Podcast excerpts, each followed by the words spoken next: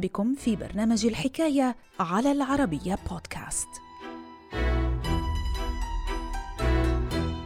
شكلت نتيجة الانتخابات الأمريكية عام 1848 صدمة للجميع، إذ ربح مرشح اليمين زاكري تايلر بالرئاسة.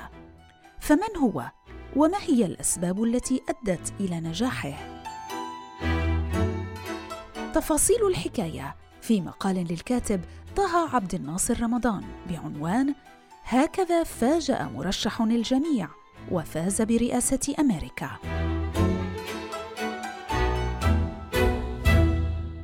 الحكاية أثناء ولايته التي استمرت ما بين عامي 1845 و 1849 تمكن الرئيس الأمريكي جيمس بولك المنتمي للحزب الديمقراطي من تحقيق مكاسب عديدة حيث نجح في ضم مناطق شاسعة لممتلكات الولايات المتحدة الأمريكية غربا عقب الحرب الأمريكية المكسيكية ما بين عامي 1846 و 1848 إلى ذلك أعادت هذه المكاسب الجديدة مسألة العبودية للواجهه فمن خلال مقترح شرط ويلموت على الكونغرس حاول عدد من النواب حظر العبودية بالأراضي التي انتزعها الأمريكيون من المكسيكيين جنوبا مثيرين بذلك جدلا واسعا بالبلاد. سرعان ما أثبت انقسام الرأي العام الأمريكي حول هذه المسألة.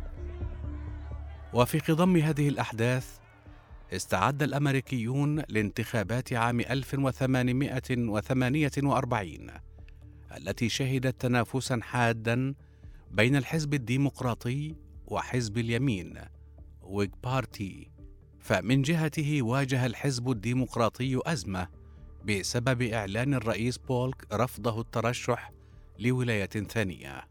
وباجتماعهم في بالتيمور منتصف أيار مايو 1848 احتار الديمقراطيون بين مرشحين عدة كوزير الخارجية جيمس بيوكانان والقاضي بالمحكمة العليا ليفي وودبري.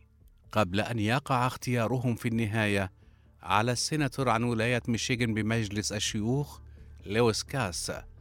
فضلا عن ذلك وافقت الأغلبية على تقديم الجنرال ويليام باتلر كمرشح لمنصب نائب الرئيس ليرافق بذلك هذا النائب السابق بمجلس النواب زميله ليوس كاس بالسباق الرئاسي. من جهة ثانية اختلف أعضاء حزب اليمين حول المرشح المثالي لتمثيل الحزب بانتخابات 1848 فيما تداول كثيرون اسمي هنري كلاي ودانييل ويستر اللذين فشلا بانتخابات 1844 و 1836 فضل آخرون البحث عن مرشح من أوساط عسكرية لكسب تأييد وتعاطف الأمريكيين والظفر بالرئاسة بطريقة مشابهة لتلك التي حصلت عام 1840 عندما فاز مرشحهم ويليام هنري هاريسون على نظيره الديمقراطي مارتن فان بيورن بفارق شاسع في المجمع الانتخابي. واملا في نصر مشابه لذلك الذي حصل عام 1840 وافق اليمين على ترشيح الجنرال زكاري تايلور المعروف بإنجازاته العسكرية في حرب 1812 والحرب الأمريكية المكسيكية. في الأثناء كان تيلور واحدا من مالكي العبيد ارتبط اسمه بشكل وثيق بالعبودية ولتعديل الكفه لصالحهم واستقطاب أصوات مناهضي هذه السياسة رشح اليمين السياسي المنحدر من نيويورك الولاية المعروفة بمناهضتها للعبودية ميلارد فيلمور لمنصب نائب الرئيس إلى ذلك آمن أغلب الخبراء السياسيين حينها باستحالة فوز زكاري تايلور حيث لم يكن الأخير من المثقفين وافتقر للتعليم الكافي وتميز بعدم امتلاكه لايه خبرة سياسية تذكر كما تحدث في وقت سابق عن عدم ممارسته لحقه الانتخابي طيلة فترة حياته.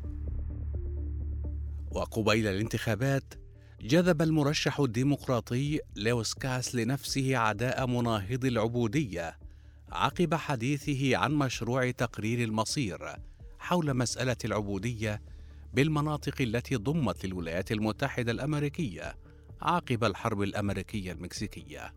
أيضا شهد الحزب الديمقراطي انقساما عقب إقدام الرئيس السابق فان بيورن المنتمي للحزب الديمقراطي على الانشقاق للترشح عن حزب الأرض الحرة المناهض للعبودية.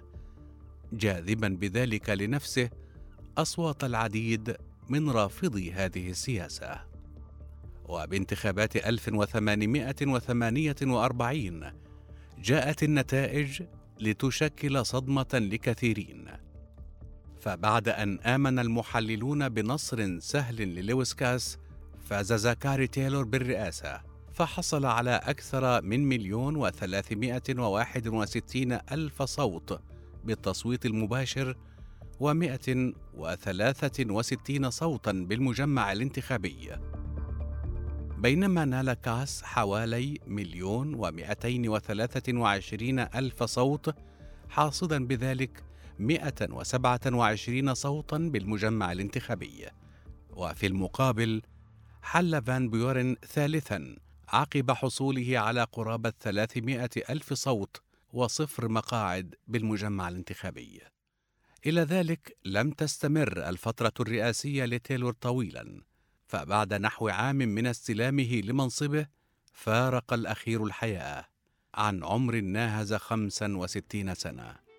ليتولى من بعده نائبه فيلمور الرئاسة.